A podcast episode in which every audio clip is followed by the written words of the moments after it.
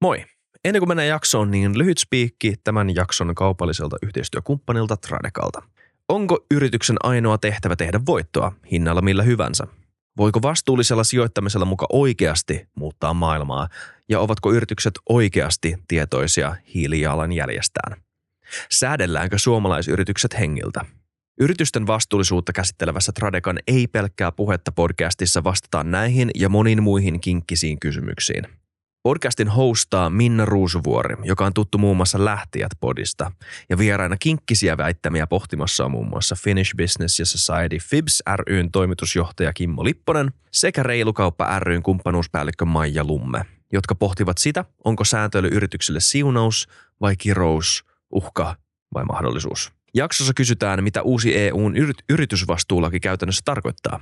Mitä mahdollisuuksia uusi lainsäädäntö tarjoaa suomalaisille yrityksille ja vähentääkö se kuluttajan taakkaa vastuullisten kulutuspäätösten edessä? Suosittelen kuuntelemaan Ei pelkkää puhetta podcastia, jos haluat oppia, kuinka vastuullisuutta yrityksissä rakennetaan, millaisia haasteita sen saralla työpaikkojen arjessa on ja kuinka vastuullisen yrityksen tunnistaa. Kiitos. Mennään jaksoon. Moro kaikki kuuntelijat ja katselijat, tervetuloa FutuCastiin. Mun nimi on Isak Rautio. Muistakaa tilata kanava, muistakaa kommentoida, muistakaa tykätä ja muistakaa halata toisianne. Mutta ei kysymättä lupaa. Okei, jatketaan. Moi Iiro Rantala. Ö, ehkä Suomen kansainvälisesti tunnetuin, tai siis Painosanalla ehkä. niin. tietysti Suomen niin. kansainvälisesti tunnetuin jatspianisti. Niin. Joo. Kiva olla täällä. Joo. Meitä ja, yhdistää podcastit. Olin just sanomassa niin. jatspianisti ja mm. podcastaja, tai mm. podcastaja ja jatspianisti. Kummin päin? Kiitos Isak, olet ollut avuksi minulle, kun aloitin omaani tuossa keväällä. Ää, sain hyviä neuvoja. Joo, kiitos niistä nyt näiden kaikkien todistajien läsnä ollessa. Ei kestä, joo, niin. siis ihan mielelläni autoin. Sulla on siis oma body-algoritmi, Kyllä. jota sä oot nyt viime aikoina ö, tehnyt. Ja se Kyllä. on ihan hyvin. Sulla on ollut oikeasti siis Öö, no, sähän oot tämmöinen suomalainen kulttuurihenkilö. Ihmiset arvostaa sua ja haluaa päästä tapaamaan sut. Mm. Mutta sulla on ollut esim. nyt ihan erityisesti tällä niin kuin entisenä koomikkona Neil Hardwickin haastattelu. Öö, tosi, tosi harvinaista kammaa vuonna 2023 Suomessa, pakko sanoa. Kyllä. Mä luulin, että tota, mä joudun suostuttelemaan häntä. Toki tunnen hänet, ollaan tehty töitä kaupunginteatterissa. Mutta se menikin niin kuin, se meni ihan läpihuutona. Sanoit, joo, okei, okay, Tosi mä menin, se, oli, se on ainut mobiilijakso, mä menin tekemään sen hänen kotiinsa. Mm. Ää, ja päätin, että en tee enää mobiilijaksoja, koska kaikki, kaikki energia meni siihen niiden kamojen kanssa säätämiseen. Mä siis tosiaan äänitän itse, kuvaan itse, äänitän itse. Minulla ei ole edes apu, herraa, niin kuin sinulla täällä. Mitä? Ei, ei ole, ei ole. Tota, äh, ilmoittautukaa, jos haluatte. Joku haluaa tulla ilmaistöihin minulle. Mutta joo, siis Joo, on ollut hieno tehdä sitä ja sitähän edelsi tämmöinen Podi Ilolle, jota on tehnyt Jukka Perkon kanssa, joka oli tämmöinen korona-ajan tuote.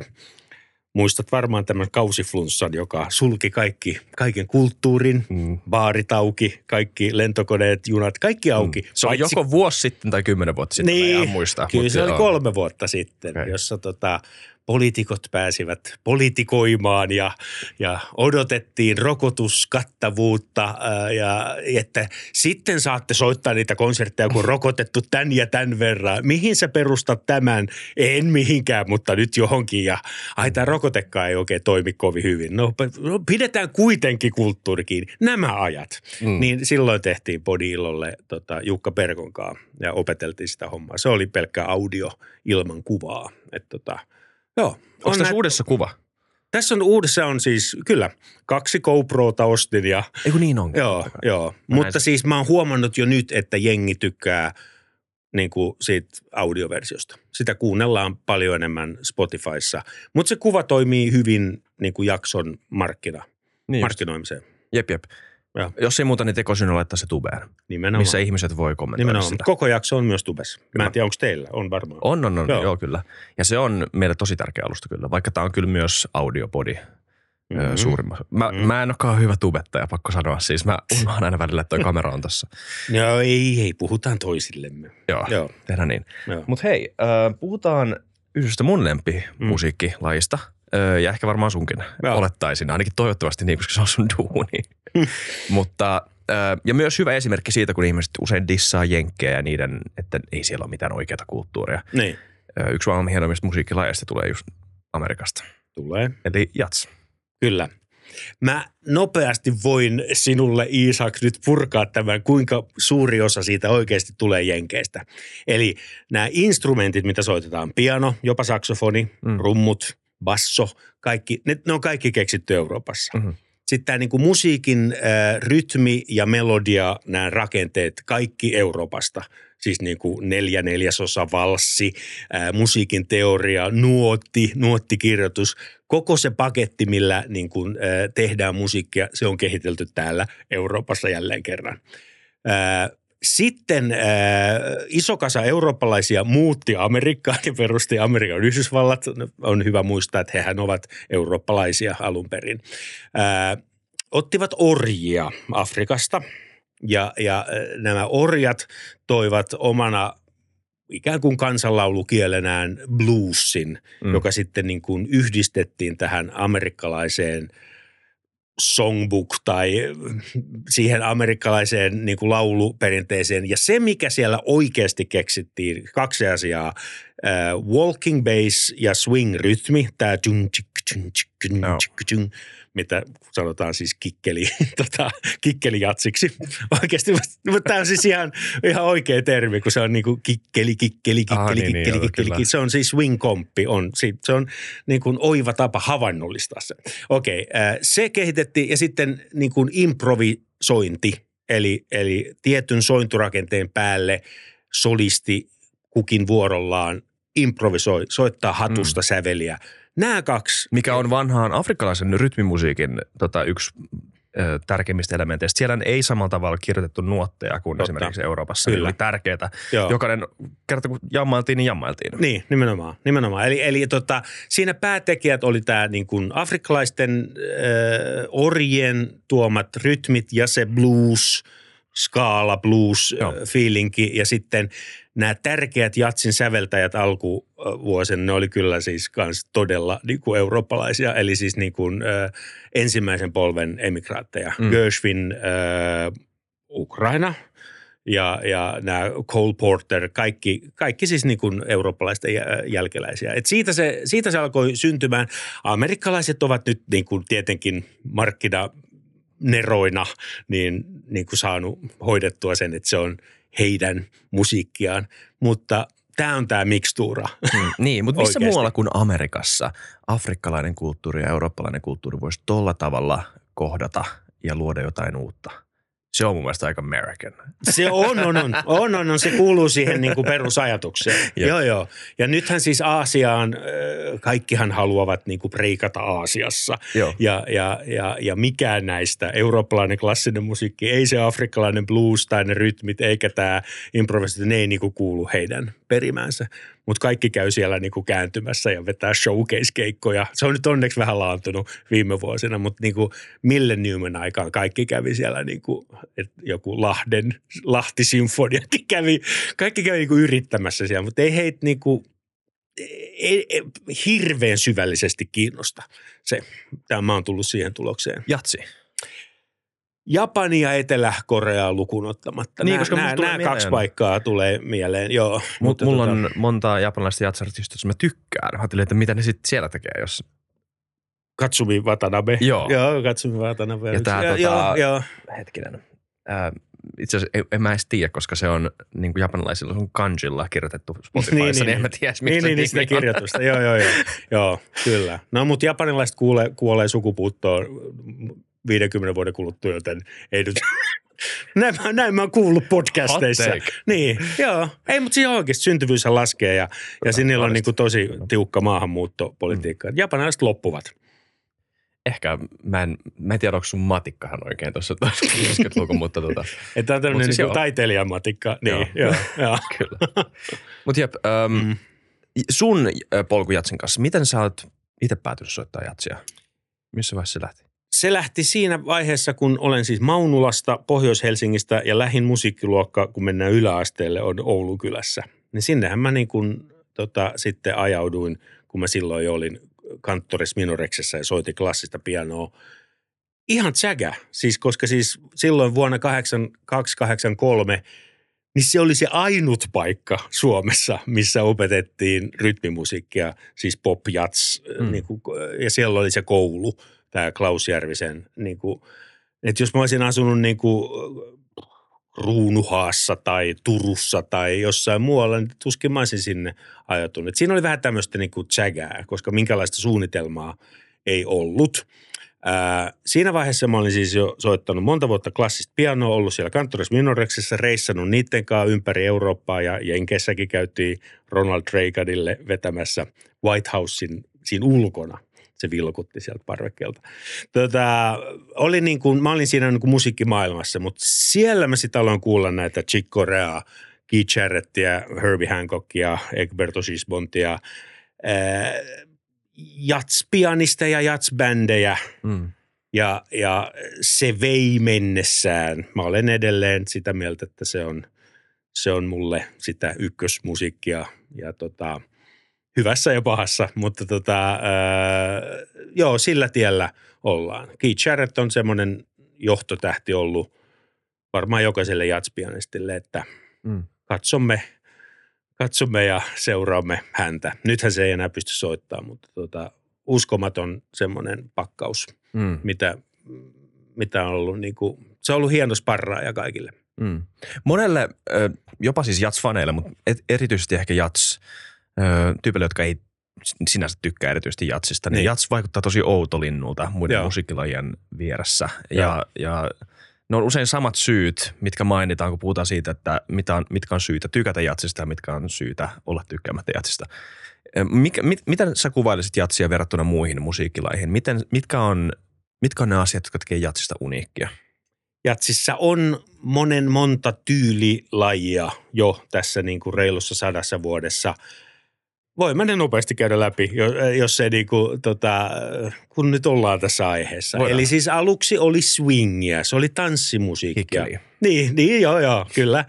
Kikkelijatsia, mutta siis big bandit äh, ja, ja tota, se dum, dum, dum, walking bass ja tämä swing-rytmi. Silloin, se oli tanssi, tämä oli siis ennen rockia ja kaikkea. Se mm. oli silloin niin kuin popmusaa. Sieltä löytyy Count Basie, Glenn Miller – tämmöisiä hahmoja, Duke Ellington ja, ja niin kuin tanssimusaa, hauskanpitoa – mitä voisi olla paljon enemmän jatsissa tänä päivänä, mm. mun, jos multa kysytään. Ragtown, mikä se on? Rag... Ragtime oli taas niinku piano, pianotyyli Joo. siihen aikaan, eli vasen käsi pomppii, pomppii ja näin. Se, kuuluu, se niinku asettuu siihen swing-aikakauteen. Sitten tuli nämä niinku hurjat pojat, Dizzy Gillespie, Charlie Parker, Bud Powell, Charles Mingus. Sitä kutsuttiin bebopiksi. Ne alkoi ottaa nopeammin ja hurjemmin ja ei enää erottanut, mikä on biisi, mikä on soolo todellisia virtuoseja, mutta ne vei sitä niin kuin hirveästi eteenpäin. Ja siihen porukkaan osui nuori Miles Davis, joka, joka tota, yritti pysyä trumpetillaan perässä ja pysyikin, mutta hän taas sitten teki äh, sen toisen kulmakivilevyn, jota nyt suosittelen jokaiselle podcastin kuulijalle. Tota, kahta levyä siis suosittelen, jos haluaa päästä jatsiin kiinni. Eli tämän, bebop, tämän nopean ja hektisen bebop-aikakauden jälkeen äh, Miles Davis teki Kind of Blue nimisen levytyksen, missä kaikki on yksinkertaista, pelkistettyä, helvetin selkeätä, mutta silti niin kuin todella kovalla intensiteetillä. Joo, Flamenco Sketches on edelleen mun lempari. Flamenco Sketches, So What, Joo. Freddy the Freeloader, kaikki äh, kuusi raittaa on, on legendaarisia. Ja siellä on John Coltrane ja Cannonball Adderley. Eli, eli kuunnakaa Miles Davis, Kind of Blue, Jatsin äh, myydyin albumi, siis äh, kautta aikojen. No niin, sitten sit, sitä jauhettiin mainstream, joo joo ja jats ja edelleen sillä swing-rytmillä näin. Mutta sitten 60-luvun lopussa homma alkoi mennä sekaisin, se alkoi fuusioitumaan äh, moneen suuntaan. Se alkoi fuusioitua brasilialaisen musiikin kanssa, rockin ja popin kanssa. Äh, ja Jats todella niin kuin haki itseään siinä 70-luvulla. Tuli niin kuin sähkösoittimet ja Weather Report ja Herbie Hancockin bändit ja, ja kaikki. Ja Jats kyllä menetti asemiaan. Silloin muun muassa oli näitä avantgarde, free jazz-tyyppejä, jotka meni vaan lavalle. Tietenkin vedettyä ensin puoli kiloa kannabistuotteita ja sitten vedettiin niin kuin täysin ilman mitään rakenteita. Semmoista niin kuin mm siihen olisi voinut laittaa kuplan ympärille. niin kuin, että nämä on niin kuin omassa kuplassa. Et Jats ei saanut niin kuin hirveästi uusia kavereita mm. silloin. Mutta tuohon itse asiassa joku mm. tarttuisi, voisi ehkä miettiä sillä, että mutta hetkinen, eikö Jatsissa alun perinkin siitä puuttuu ylipäätään semmoinen samanlainen rakenne kuin länsimaisessa musiikissa, mutta tämä on väärinkäsitys, eikö vaan? Tämä on väärinkäsitys. Kyllä, kyllä ennen sitä 70-lukua niin kuin sävellys, eli että joku sävelsi hyvän mm. kappaleen ja, ja missä on hyvä harmonia, ehkä yllättäväkin harmonia ja siihen soitettiin taitavia sooloja. Kyllä mm. se oli se struktuuri, millä mentiin monta, monta vuosikymmentä. Se tyyli muuttu. Mm. Jopa siellä swing-kaudella nekin veti sooloja, mutta tota, siitä, siitä kun bebopista eteenpäin se soolo, siitä tuli se kulmakivi. Mm. Eli, eli jos soolo on hyvä, silloin se raita on hyvä, se keikka on hyvä, se artisti on hyvä ja niin päin pois. Mutta 70-luvulla – eihän se Mileskin vet, alkoi vetää semmoista yhden soinnun. Tota, jos joku haluaa kuunnella, niin Miles Davis Bitches Brew, tämmöinen, tämmöinen levy, missä niinku, mun mielestä sinne niinku mitään järkeä. Okei, lähettäkää vihaposti osoitteeseen Lennikalle Taipale at me. Mutta siis mä, mä en niinku digannut siitä, musta se, mutta se ehkä, se ehkä piti käydä se, se vaihe, mm. jotta päästiin eteenpäin. No sitten alkoi tulla tota, alkoi tulla niin kuin mielenkiintoista. Pop ja jats alkoi yhtymään George Benson ja Dave Crusin ja Bob James. Ja 80-luvulla, 80-luku on oikein niin kuin mun, mun sitä kulta-aikaa. Okay. Eli Keith Jarrett, Chick Corea, uh, Herbie Hancock ja, ja, ja nyt pakka on niin kuin täysin sekaisin uh, kaikenlaista jatsia – kuulee. Myös tässä on viimeisen kahden vuoden, vuosikymmenen aikana eurooppalainen jats noussut tosi paljon. Mm. Ää, eli eli semmoiset niin kuin eurooppalaiset soundit, joku vaikka norjalainen bändi – niin jos silmät laittaa kiinni, niin tajuu heti, että nämä on Norjasta. Joo. Siinä on niin kuin jotain. Ja, ja, ja tämä klassinen musiikki, sitä on alettu tuomaan enemmän. Sitten ei, koko ajan se kikkeli ei tarvi olla siellä tota noin, jauhamassa. Lars Danielsson Suomesta, äh, Ruotsista on hyvä esimerkki, tekee tosi eurooppalaista musaa. Niin äh, monenlaista löytyy. Monenlaista löytyy ja jos haluaa mennä jatskonserttiin, niin kuulee näitä sooloja – Öö, ja ne kuulee vaan kerran. Ja, tota, öö, ja, ja näkee semmoista niin kuin aika intensiivistä keskittymistä. Mutta ei se kaikille ehkä semmoinen niin, kuin, niin kovin rela-ilta ole. Okei. Niin. Mitä toi tarkoittaa? Siis, Tämä on jännä miettiä just, että mikä asema jatsilla on, öö, ei vaan musiikkikulttuurissa, vaan ylipäätään semmoisena vapaa-ajan vieton muotona – et siis joskus aikoja sitten, jos on lähtenyt jostain bluesista, semmoista orjen kapinamusiikista, mm. omasta niin kuin, ö, niin kuin itseekspressiosta – ja sitten se on, se on muuttunut hämäriin, jatsklubeihin, ehkä tämmöisiin niin kuin kieltolakiajan speak easy baareihin, missä kaikki dokas ja mm. oli niin kuin villein menokaupungissa niin. oli aina siellä. Niin. Ja sitten jossain vaiheessa taas siitä on tullut enemmän mainstream. Uh, kind of Blue ei ole käsittääkseni pelkästään yksi jats, myydympiä jats-levyjä, vaan ihan niin kuin myydympiä levyjä. Se on se totta, ole? joo. Et ja mä unohdin muuten sanoa sen toisen, toisen Ai suosittelu. Niin, se on Keith Jarrett The Köln Concert. Okay. Eli Köln Concert, Keith Jarrett. Niin tota, ää, se, se taas sai semmoisen niin kuin, ää, sopiva musiikki lemmenhetkiin maineen tuossa ilmestymisessä jälkeen ja se selittää sen, miksi sillä on semmoinen valtava piikki mm. verrattuna siis muihin äh, Jarretin levytyksiinkin. Mutta siitä lähti semmoinen läppä, että laita tämä soimaan, niin tota, iltasi sujuu romanttisissa merkeissä. Ja se kyllä, se kyllä toimii. Voin, mm. voin, voin No niin, nyt mentiin taas. se kyllä. Näille alueille. Mutta siis äh, tota, Jatsin asema, Jatsin asema ei ole kovin äh, ruusuinen. Ja tämä on nyt tämmöinen niin kuin, mä sanon tähän, että voi olla, että jopa jatsmuusikoita vituttaa, kun mä, mä pidän tätä niin kuin esillä. Mut siis, mutta, mutta se, mitä mä haluan, on hyvä. Okay. Mä haluan parempaa jatsille. Mun mielestä jats häviää klassiselle musiikille, konserttimusiikille ja sitten popille rockille niin kuin 6-0. Ja tota, voi olla, että tässä on, että mä oon niin kuin omilla linjoillani. Voi olla, että jos sä tekisit niin kuin kalluppia jatsmusikoiden kanssa niin, niin tota, parissa, niin he olisivat niin kuin ihan okei. Okay. Et pidetään tämä marginaalissa. Se on hyvä, että siellä klubilla on 31 maksanutta, missä on mukana artisti oma perhe ja siskon veli. niin mm. tota, että se on ihan fine. Mutta mun mielestä se ei ole fine. Mm. Että tota, et jos musiikkitalo vaeltaa niin kuin Helsingin kaupunginorkesterilta RSO-konserttiin se 1500-1700, mitä sinne mahtuu. Oopperaan niin kuin niitä samoja oopperoita, nerokkaita loistavia teoksia, halli on aina täynnä. Mm. Ja sitten niin kuin tiedät varmaan pop- ja rockmusiikin suosion, joka on paljon suurempi kuin klassisen musiikin suosio mm. tänä päivänä, niin jats häviää – siinä Jats voisi olla paljon, paljon tunnetumpaa ja suositumpaa mun mielestä. Jats saa kyllä Blackboxin myytyä loppuun, jos on joku iso kansainvälinen artisti, jos puhutaan musiikkitalosta. Kyllä, Mutta se on totta, että ei siellä, en mä ole ikinä nähnyt kenenkään Jats-artistin headlinaavan sitä suurta salia. Paitsi minä. Paitsi Iiro.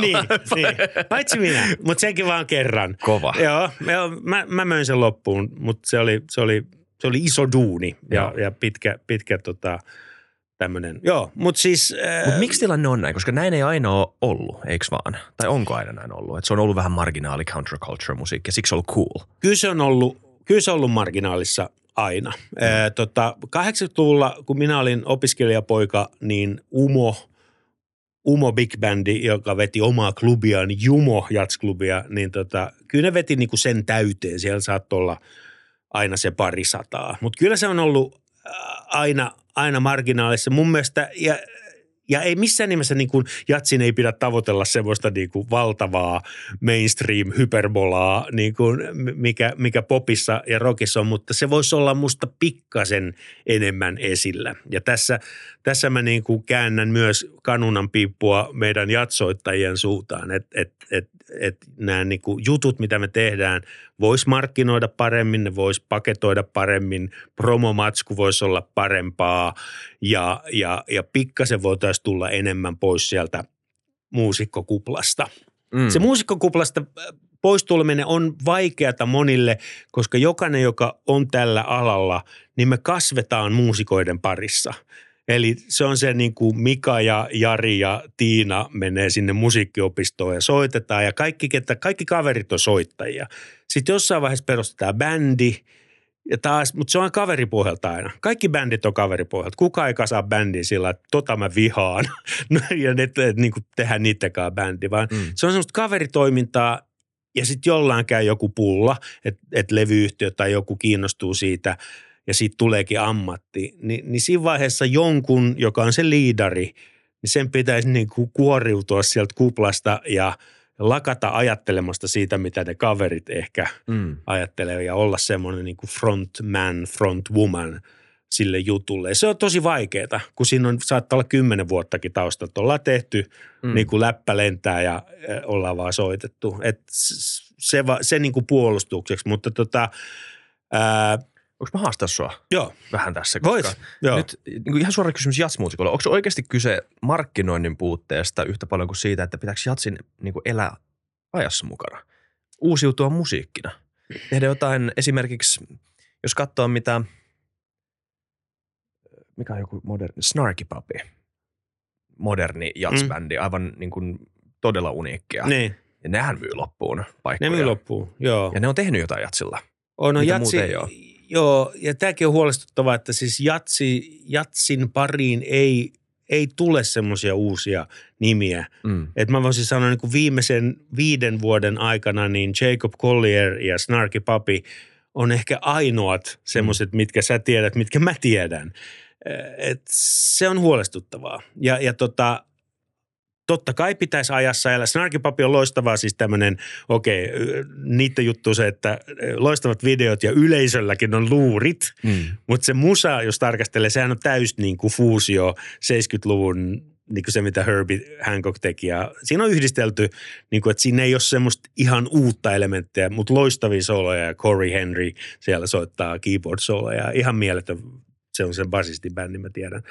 Uh, mutta siis kun se liikevaihto on niin pientä, mm. niin levyyhtiöt ei oikein ole kiinnostunut jats artisteista, jatsbändeistä. Ää, siellä ei pyöri oikeastaan raha, niin siksi se markkinointikin on pikkasen niin kuin lapsen kengissä. Tätä mä yritän niin kuin omalta osin pitää näitä aiheita, mm. aiheita yllä ja kertoa sen, että meidän muusikoiden se on pakko tehdä. Mm. Silloin, silloin kun oli Trio Töykeät – öö, viime vuosi tuhannen puolella, niin me yritettiin niin kuin osaltamme madaltaa sitä kynnystä. Et laitetaan hassuja biisin nimiä, Iiron huonompi polkka, joka on konstant parempi valssi. Niin kuin tämmöisiä, niin kuin yritettiin madaltaa sitä kynnystä, että ihmiset tulis jatsin pariin, oli hauskoja spiikkejä. Me ei oikeastaan tingitty siitä musiikin niin kuin laadusta. Me tehtiin ihan sitä Chick Herbie, äh, Jarrett-juttua, mitä me muutenkin. Mutta me paketoitiin se vähän niin kuin silleen, että et se on yleisöystävällisempi. Mm. Että ei tarvitse sanoa, että niin kuin, en ole koskaan ollut jatskonsertissa tai en tajua tästä mitään. Niin tajus ainakin jotain. Mutta tota, en tiedä. Sillä, sillä me saatiin vähän enemmän yleisöä, mutta se meni jo. Se loppui jo 2006. Niin, mi, mi, mitä Suomi tarvitsee tai mitä ylipäätään elinvoimainen jatskinen sitten sun mielestä tarvitsisi? Öö, koska siis en, en mä myöskään halua sanoa, että se ei ole elinvoimainen. Onhan se niin omassa pienessä kuplassaan ehkä elinvoimainen. On se elinvoimainen, on, on. joo. Soittajia on, mm. bändejä on, taitoa on ja, ja tota, mutta keikkapaikkoja ei oikein ole ja, ja ei ole hirveästi yleisöäkään. Eli tota, nämä isot festarit, siis ei pelkästään Porjats, tämä, tämä vanha jupina siis siitä, että Porjatsilla ei ole jatsia, vaan siellä on Elton John ja Fajas con Dios, niin, niin sitähän on niin kuin jupistu monta vuosikymmentä jo jatsin piireissä. Mm. Mutta hirveän harva sanoo, niin kuin, että, että tota, hei, että et siellä on ne, että saadaan jengiä paikalle. Että saadaan maksettua ne turvamiehet ja ne karsinat ja, ja tota kaikki.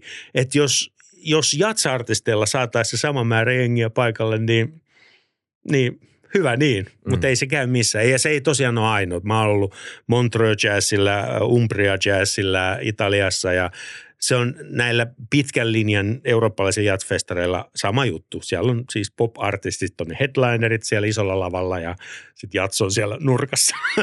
Mutta Poriatsissa toki on jatsia paljon edelleenkin. Mutta tota, se on menettänyt asemiaan ja, ja, ja tota, mä ymmärrän sen, mutta tota, en hyväksy sitä. Joo. Eli tota, popissa ja rockissa niin sit tunnettuvuudesta me ei tarvitse puhua. Siis se markkinointi on niin loistavaa. Siinä on mukana levyyhtiö, TV, radiot ja kaikki. Ja he osaa se homman niin todella hyvin, vaikka otetaan vaikka Robin, että mm. minkä ajan hän käyttää siihen niin kuin promoomiseen ja musiikin tekoon, mutta se on niin kuin heillä verissä. Mm. Ja sitten klassisessa musiikissa on nämä rakenteet, on nämä kaupunginorkesterit, siellä on toimistot ja siellä on markkinointivastaavat ja viestintävastaajat, että he saa sen tietyn summan ja avustukset ja näin. Se on niin kuin hyvin formatoitu taloudellisesti eh, ja näin ja sitten se, sit se musiikki on monta sataa vuotta vanhaa. Ah, Mozartin G-molli-sinfonia. Mennään Sirpa kuuntelemaan se Mozartin tadada, tadada, tadada, ta. Ja sitten kerrotaan aamulla toimistossa, että se oli niin koskettava se tadada, tadada. Kuka ei muista, miten se toinen osa menee.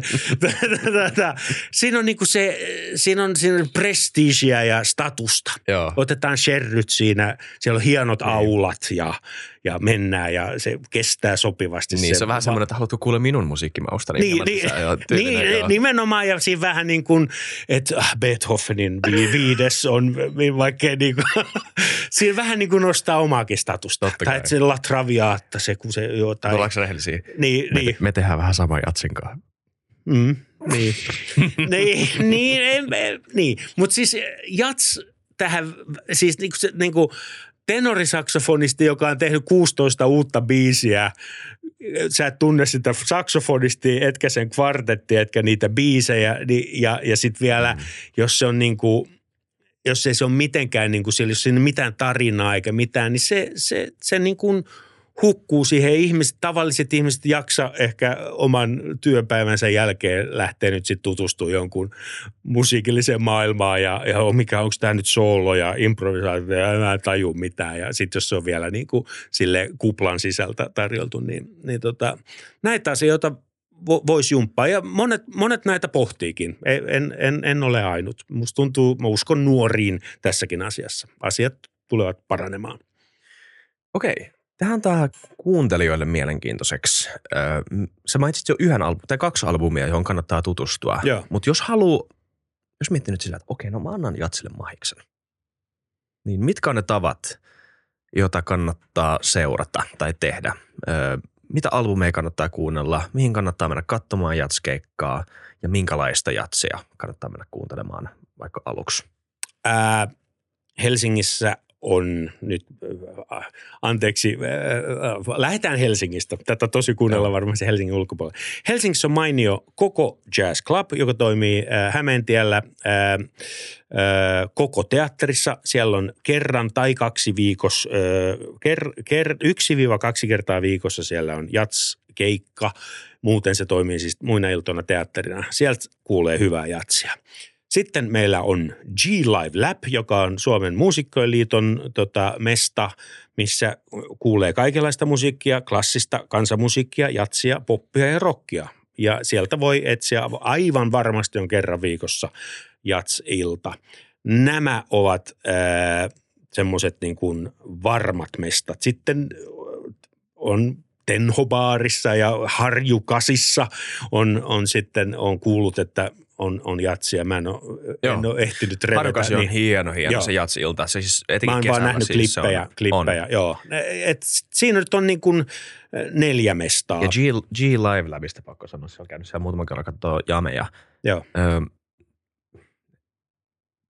mulla ei ole kyky arvioida tätä, mutta, mutta amma, ammattimuusikkokaveri, niin. joka kävi siellä, joka siis teki kansainvälisesti ammattimuusikko, Joo. niin oli siis ihan niin ihmeissään, kuinka hyviä ne Joo. jammailijat oli siellä. Joo. Että onko Suomessa näin hyviä muusikoita? Suomessa on aina ollut hyviä muusikoita. Joo. Jean Sibeliuksesta lähtien mm. hämmästyttävän hyviä. Ja, ja jatsissa siis nämä Edvard Vesalat, Paroni Paakkunaiset – Junnu Aaltoset, Heikki Sarmanot, siis 60 Eero Koivistoiset, 60-70-luvulla niin aivan huipulla jo. Mm. Mutta, mutta sitten tämä muu puoli, niin, niin joo, siinä olisi vielä tekemistä mistä olen jo paasannut ehkä tarpeeksi. tota, Tampereella on loistava ää, G-Live Lab myös, missä usein, varsinkin jos tulee joku ulkomainen esiintyjä, Hesan Chillain läppiin se heittää keikan usein myös Tampereella. Turussa on ihan oma loistava jats-elämä. Siellä on näitä Flame Jazz-risteilyjä, Turku Jazz ja, ja, ja joo, kyllä, kyllä jatsia löytyy. Jyväskylässä on poppari, missä soitetaan jatsia. Oulussa Oulun musiikkijuhlat. Kyllä niitä niin kuin on. No. Mutta par- ihmeellistä on se, että sitä oli itse asiassa enemmän niin kuin 90-luvulla kuin nyt. Et tota, ja, ja muusikoita on tullut niin kuin kymmenkertainen määrä. Niin just. Okei. Okay. Joo. Um, miten Suomi vertautuu muihin? Mä muistan, mä asuin Köpiksessä ö, kaksi vuotta, kaksi puoli vuotta. Ja sehän on ainakin Euroopan mittakaavalla ihan siis niin kuin jats pääkaupunki. Ja siellä on tämä Montmartre vanha mm. klubi ja moni siis amerikkalainen legendaarinen jats-muusikko on muuttanut köpikseen vaan soittamaan Kyllä. jatsia. Varmaan muistakin syistä. Joo. Meillä on muitakin syitä asua. Mutta tota, ö, niin, siis mit, miltä tota Suomi näyttää sen verrattuna muuhun Eurooppaan ja miten Euroopassa elää jats tällä hetkellä? Öö, jo, jo Tanska on siis mielenkiintoinen. Köpis on mielenkiintoinen, tota, koska sinne muutti siis Dexter Gordon ja, ja nyt mä en muista ketä muita, mutta siis sen Dexterin perässä siinä kävi moni muusikko ja sitten siitä taas syntyi sitten Nils Henning Österpetersen, joka pääsi Oscar Petersonin bändiin basistiksi. Eh, siellä on semmoinen vahva jenkki jatsin traditio ja, ja kaksi, kaksi toimivaa klubia, eli Copenhagen Jazz House ja Montmartre, missä on molemmissa käynyt vetäsemässä. Ää, eh, hyvin, hyvin se on niin kuin amerikkalaisjatsin linnake yllättäen niin kuin Skandinaavian sisällä. Tukholmassa on Fashing-klubi, joka on tosi pitkään ollut jatsklubi siinä keskustassa. Ja Oslossa on semmoinen Blow-niminen klubi. Tosi mä en, en ihan varma, onko se siellä enää. Mutta tota, ää, Suomi on ihan samalla lailla tässä tarjonnassa ö, mukana, mutta tota, yllättäen ruotsalaiset artistit osaa tämän niin kuin paketoinnin ja, ja sen, sen ikään kuin, tai joku, joku halu heissä on semmoinen, että tällä muuten lähdetään maailmalle ja, ja he onnistuvat siinä. Et siellä Espion Svensson, joka on mm. nyt vainaa, mutta IST-trio ja Victoria Tolstoi ja aikoinaan jo Monika Zetterlund ja nämä, niin joku kumma siinä on, että he osaavat sen. Mm. Mä oon siis sanonut monta kertaa, että suomalaiset oli parhaimmillaan silloin, kun meillä oli siis ne Nokian ekat puhelimet. Eli, eli Suomella on tuote, mitä koko maailma haluaa. Ei sitä tarvinnut markkinoida. Et niin kuin kaikki tiesi, että tässä on tämä Ericsson ja tuossa on joku Siemens. Ne on ihan niin kuin mopoja. Ja sitten on tämä Nokia. Eli koko maailma halusi sen. Ja se oli vielä uutta silloin, että sä voit puhua niin kuin langatoman. Niin kuin, että ei tarvitse enää lankaa. Mutta heti kun siihen tuli joku kilpailija, niin peli hävittiin. Niin. Eli, eli, eli tota noin, niin semmoinen joku, tämä niinku, tää, tää kuulostaa, tämä mun jargoni siltä, että et mun, että et, et, et, et, et mä luulen, että markkinointi on se tärkein asia musiikissa. Ei se tosiaan ole niin, vaan se musiikki on se tärkein asia. Ja me kaikki laitetaan niin kuin hirveästi paukkuja siihen ja se on se meidän elämä ja sitä me rakastetaan. Mutta kun se ei – se ei niin kuin riitä. Se ei riitä. Ja, ja sitten jos katsoo musiikin historiaan, niin, niin, niin kuin Mozartin faija oli sen manageri ja se vei Mozartin mm. ympäri Euroopan hovia, että saataisiin sille hovivirka. Beethoven taas sitten kasas, aina kun se teki sinfonia, se kasas omat bändinsä – Oikeasti. Siis mm. niin kuin, että se puhuu viinissä wow. musiikka, tulkaa, että mulla on uusi biisi. Että kaikki on joutunut tekemään, kenellekään ei ole tullut semmoista, niin kuin, että ilmestyy valtuuskunta ovelle, että herra Rantala, olemme kuulleet, että teillä on levyllinen sävellyksiä. Saisimme, että, että, että tämä niin kuin oman musiikin tuominen esille on iso osa tätä juttua ja tota, ei sitä oikein tuo koulussa opeteta. Joo, ain, ainakin kaikki artistit, joista mä tykkään, niin on tehnyt tota tai ne on just nimenomaan noita tyyppejä. Se on iso, se on iso, niin. se on iso osa tätä. Saattaa olla, että joku on päässyt silleen, niin kuin, että se valtuuskunta on tullut ovelle, mutta se äsken mainittu Jacob Collier, mä saatoin just näkee sen, niin kuin, sen tunnin dokkarin siitä, että se teki sitä niin kuin monta vuotta sitä kuo ekaa raitaa, sitä split screen juttua, missä on, mä en muista mikä, se oli joku cover-biisi. Sitten se oli valmis ja siellä, siellä on ihan uskomattomat harmoniat semmoiset, niin kuin, sitten se ei niin kuin halunnut julkaista sitä, se oli, että, että hän haluaa pitää tämän itsellään. Se semmoinen ruutu, missä on niin kuin 16 Jacobia, niin tota, sitten se vaan niinku, okei, okay, pannaan se. No sitten seuraavana aamuna siellä oli Quincy Jones, Herbie Hancock, niinku täysin tuntemattomalla jätkällä. Että se sai niinku yhden yön yli alkoi saamaan viestejä. Mutta siinä... se käytti ihan järjettömän määrän aikaa siihen. Hänellä kävi ehkä niinku pulla. Kävi joo, mutta siis nyt katsoo, jos katsoo Jacob, Jacob Collierin tota somegameia – niin ehkä kaikista artisteista yksi parhaimpia niin kuin keikkavideoita tai niin studiovideoita ja Jacob Collier on ihan uniikki hahmo ö, musiikissa. Ja ehkä siis, ehkä Jats tarvitsee tämmöisiä tyyppejä nimenomaan. Että siis, i, no vaikea sanoa, mutta musiikissa ainakin niin kuin todellakin on kyse, että joskus on tärkeää, että sulla on niin kuin yksi tai kaksi hyvää mm. tämmöistä niin kuin suurhenkilöä tai niin. suurbändiä, niin. jotka kantaa sitä skeneä ja inspiroi muita. Kyllä. Niin tuossa nyt ainakin yksi Siinä on yksi. Siinä Joo, mä, olin samalla, mä olin samalla keikalla hänen kanssa Saksassa ja, ja si, olisiko ollut, se oli eka koronavuosi, joo. Ja sitten hän on siirtynyt näihin standing uh, up venueihin, eli se oli vielä sitting down venue, eli niin kuin konserttitila, missä jengi istui ja nyt se keikkailee tämmöisissä – missä jengi seisoo, mitkä on reilusti isompia. Mm. Eli niin kuin, jos se tulisi Helsinkiin, niin tavastia. Voisit sä ylipuhua hänet tulemaan Suomeen?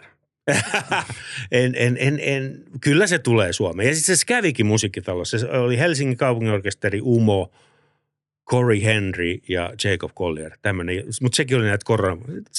Ja se oli loppuun myyty. Se kävi. Oh. Hän on käynyt kerran. Missä sen on? Niin, no. joo. Ehkä 20, vuonna 20. Ah, okei, okay, silloin mä olin Tanskassa. Joo. No joo, fair enough. Mutta eh, sä oot erittäin hyvä jaspianisti. Kiitos. Ole hyvä. Mä en osaa mitään muuta. Minkälaista jatsin soittaminen on? Jatsin soittaminen on, on tuota sellaista, että siinä on siitä tämä sävellys ja, ja sitten sen sävellyksen sisällä on niitä sooloja. Ää, jos, jos on trio, piano, basso, rummut, mikä on se yleisin pianistin kokoonpano, niin, niin silloin jokaisessa biisissä pianisti hoitaa sen sävellyksen, esittämisen ja sitten siellä keskellä sitä biisiä on se soolo. Usein on myös bassosoolo ja rumpusoolo. Ja, ja tota, se ikään kuin se, niin kuin se jatsbiisin koko tarkoitus jatsbiisin esittämiselle on, on se, että on hyvä sävellys ja sitten siellä on hyvä soolo, että se soolo vielä jotenkin sopii siihen sävellykseen. Tää, näin mä sen niin kuin jäsennän. Mm. Ää, mun, mulla se on kääntynyt niin, että kun mä olin nuori, niin nämä niin kuin sävellykset tuli multa todella helposti. Mun oli helppo säveltää uusia kappaleita Töykeille ja, ja ryhmäteatterille ja kaupunginteatterille ja näin. Ja mä kipuilin hirveästi niiden soolojen kanssa. Äh, mä kuulostan liikaa nyt Chick tai jotain ja toja ja paska sooloja, ihan paska fraasi.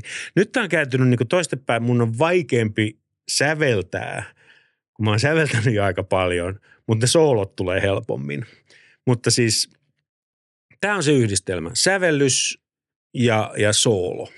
Se, si, ni, niitä ni, niitä niin kuin jauhetaan. Mä voin myös tehdä sen saman äh, soolopianona, mm. että mä en välttämättä tarvitse äh, ketään siihen ympärillä. Silloinkin se on sama, eli mä, mä kehitän kotona itselleni hyvän biisin, eli se on se raami ja, ja näin. Ja siinä pitää olla jotain semmoista, mikä mullekin kuulostaa fressiltä, joka sitten vaikeutuu, kun tekee levyjä levyn perään.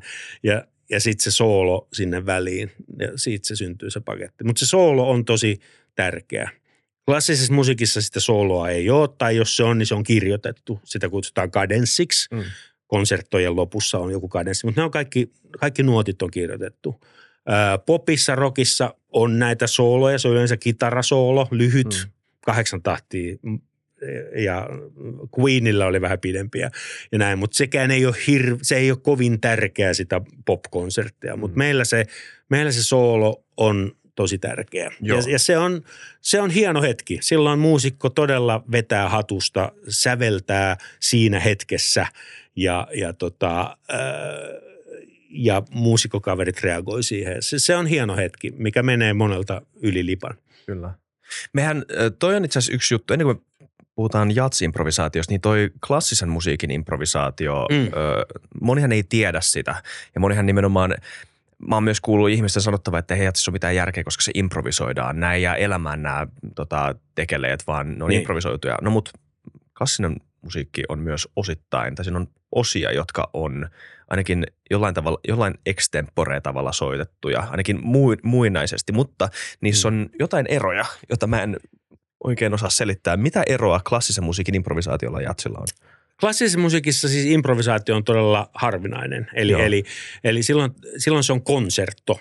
On, on, eli, eli on se sinfoniorkesteri tai kamariorkesteri ja siinä on solisti. Pianokonsertto, viulukonsertto, huilukonsertto, klarinettikonsertto. Ja silloin se, se konsertto on yleensä kolmiosainen, noin puolen tunnin teos. Niin siinä on – kadenssi. Joo. Se on yleensä ensimmäisen osan lopussa. Se voi olla myös ensimmäisen ja kolmannen osan ä, aikana. Ja, ja, ja se on semmoinen, missä se solisti ö, pääsee näyttämään teknisiä kykyjään. Mutta koska klassinen koulutus ei ole koskaan ö, tukenut tätä, että soitetaan hatusta, eli improvisoidaan ö, sooloa, niin ne on kirjoitettu, mm. ne ne kadenssit. Esimerkiksi Mozart kirjoitti omiin pianokonserttoihinsa kadenssit. Ne kuulostaa siltä, että vetäisi hatusta ja varmaan niin kuin kaikki säveltäminenhän on hatusta vetämistä. Eli jokainen, joka on tehnyt sävellyksen, niin sehän on periaatteessa improvisaatio. Mutta ne on kirjoitettu.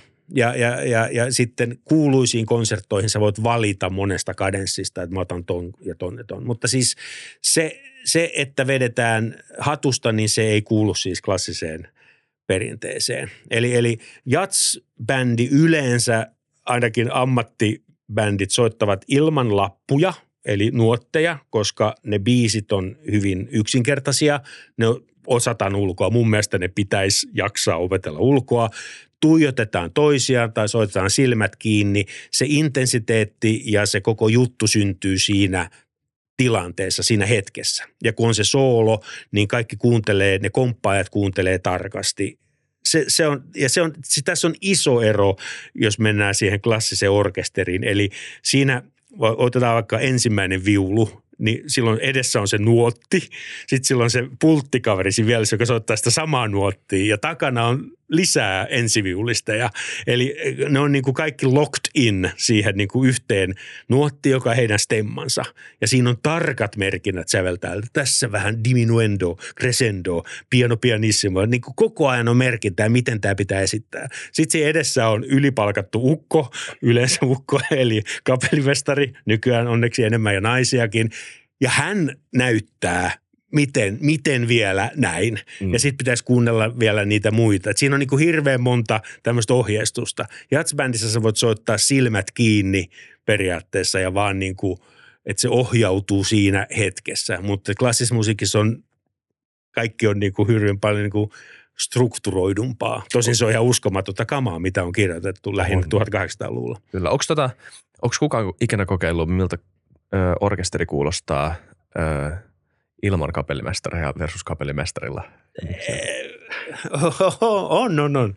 Onhan tästä no tämä sanonta, että siis että kapellimestari on kuin kondomi, että on hauskempaa ilman, mutta turvallisempaa sen kanssa. Joo. Joo että tota, Kyllä se siellä syystä on. Mitä? Kyllä se siellä syystä on. Kyllä se siellä syystä on. Siis siinähän on ö, 25 85 ö, muusikkoa. Hmm ja välimatkakin saattaa olla siis 10 metriä niistä toisen viulun viimeisen pultilta sinne kontrabassoihin saattaa olla siis parikymmentäkin metriä. Kyllä siinä tarvii, että on yksi, jonka kautta se menee, joka pitää, pitää sen kasassa. Joo, mutta semmoinen kamariyhtyö, 20 soittajaa, 15, joka toimii ihan hyvin.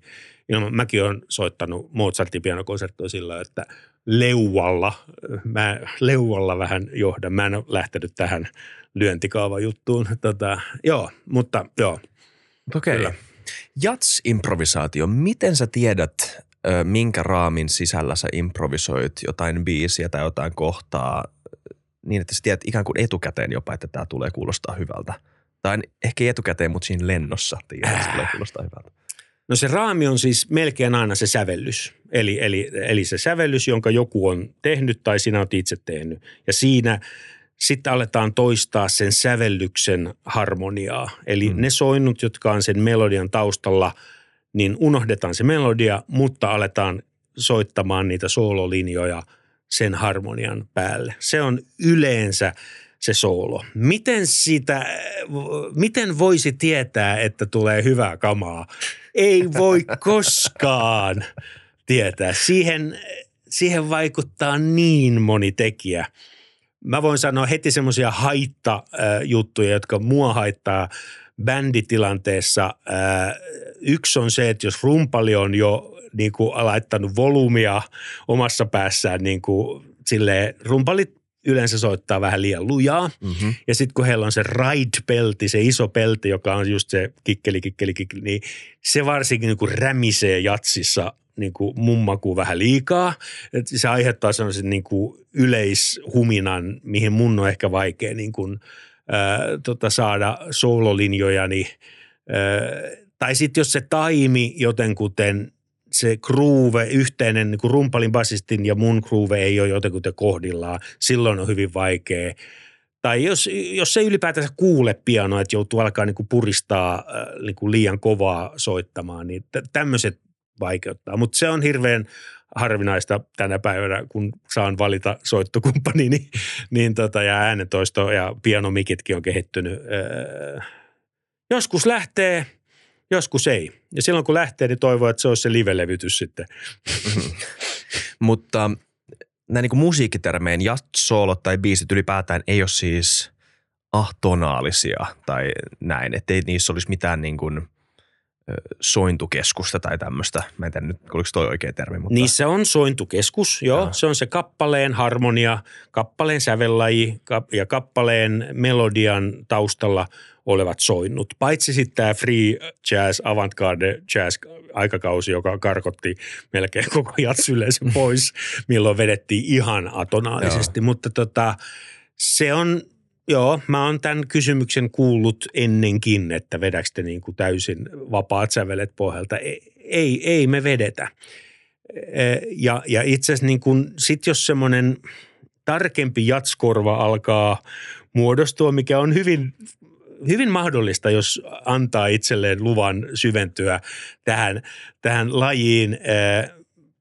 Voisin verrata sitä vaikka kulinaariseen harrastukseen, että alkaa niin kuin jostain mielettömistä soosseista löytämään eri tasoja, niin kuin, tai Stravinskin kevätuuri, mistä löytyy niin kuin eri tasoja, tai jostain hyvistä viineistä äh, olen kuullut, niin, tota, niin se jännin juttu, missä tämä Keith Jarrett on musta ihan mestari, on se, että kun ollaan siinä harmoniassa, siinä kehyksessä, missä hän improvisoi, niin se menee niin kuin vähäsen ulos siitä.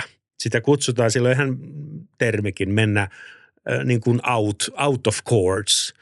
Ja se on, se on, se on jo sitten semmoista niin kuin magiikkaa. Eli sä olet siinä rakenteessa, harmonisessa struktuurissa, minkä kaikki tietää tai suurin osa tietää, mutta sitten sä menet siitä vähän ulos omalle polulles, mutta tuut nerokkaasti sieltä takaisin. Se on, Miles teki sitä Joo. jo nuorena. Se on, se on ihan mieletöntä.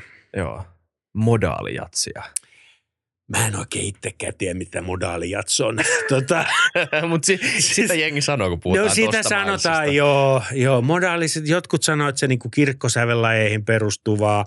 Sitten just niinku jossain levykaupoissa, jos joku vielä löytää levykaupan jostain, niin sitten siellä niinku modaalinen jats saattaa olla joku oma osastonsa, mistä mm. saattaa löytyä jotain niinku Katsumi Watanabea ja, ja, ja, ja tämmöistä.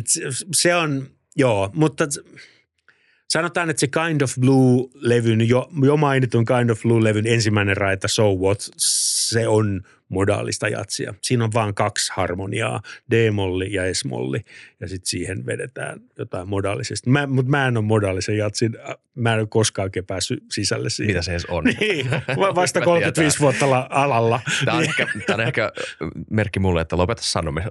Lopeta sanomista ei, ei on, on, on tämä tullut ennenkin. Joo, me kysyttiin Matti Nivekseltä tästä, joka pitää tätä jats kiinnostaa mm. omaa ohjelmaansa, niin ei hänkään oikein tiennyt, mikä modaalinen jats.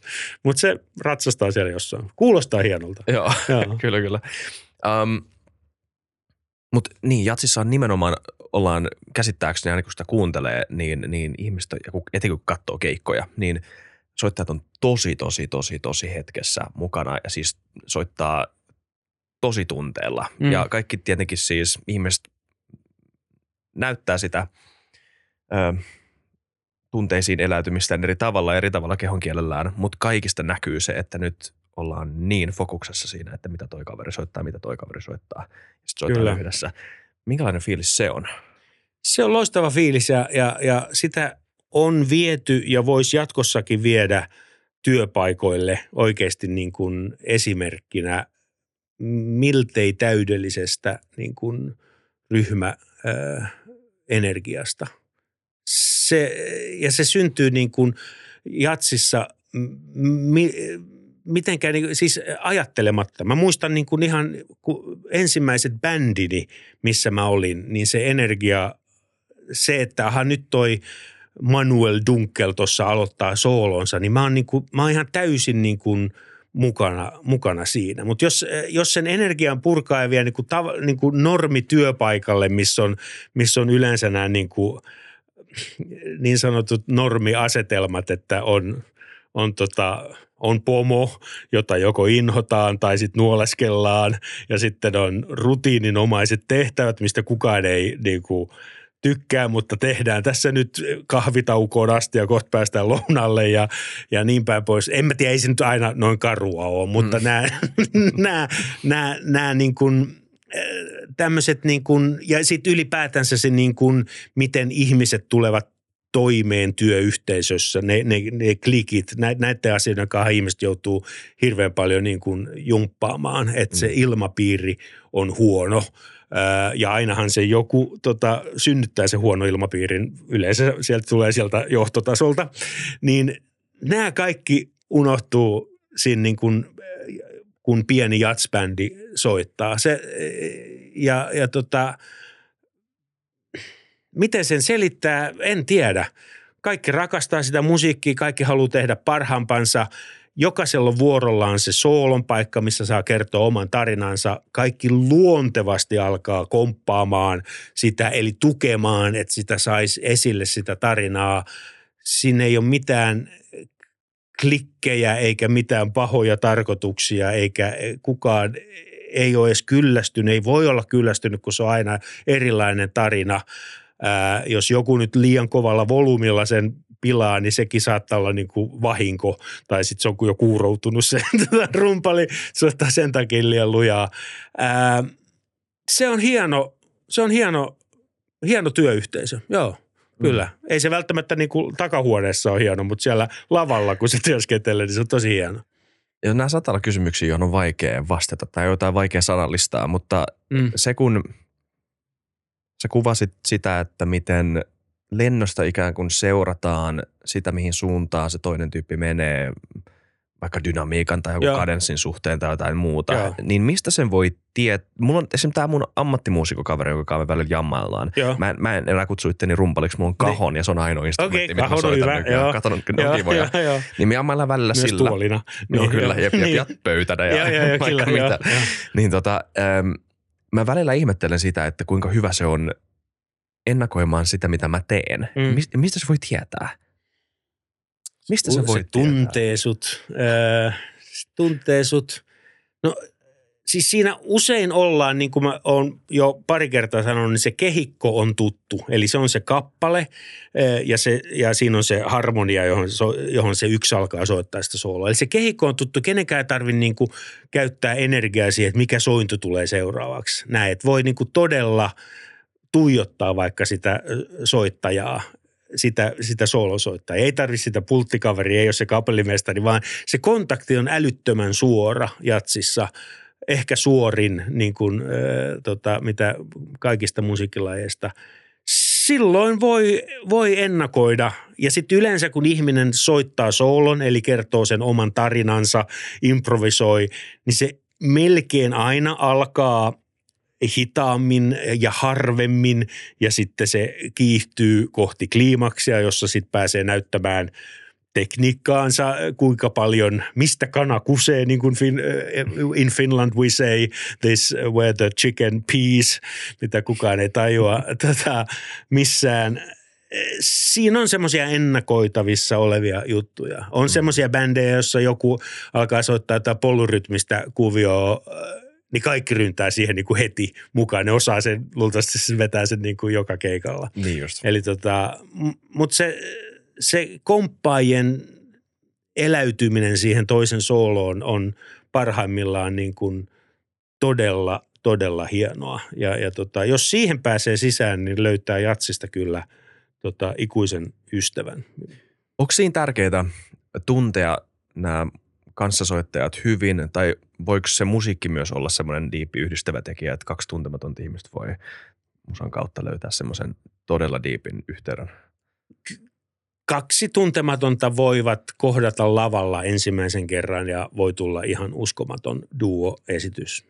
Joo, kyllä voi, kun se biisi on vaan äh, tuttu. Se, se, on, se on mahdollista, joo. Ja, ja tota, kun taas sitten myös semmoiset pitkäaikaiset jazzbändit, niin kuin esimerkiksi Keith Jarrett Trio, niin kyllä se koko ajan niin kuin parani myös loppukohta. Ja sitten se loppui, kun basisti Gary Peacock kuoli ja Keith Jarrett halvaantui, niin tota, molemmat versiot, molemmat versiot on, on, on, on mahdollisia. Mm. Se, se lavalla olo, energia jatsissa, se on vähän semmoinen viidakon vi, viidakkovaistot on, on tota esillä, niin kuin että tuletko syödyksi, että mistä, mistä se niin kuin, jaguari pomppaa.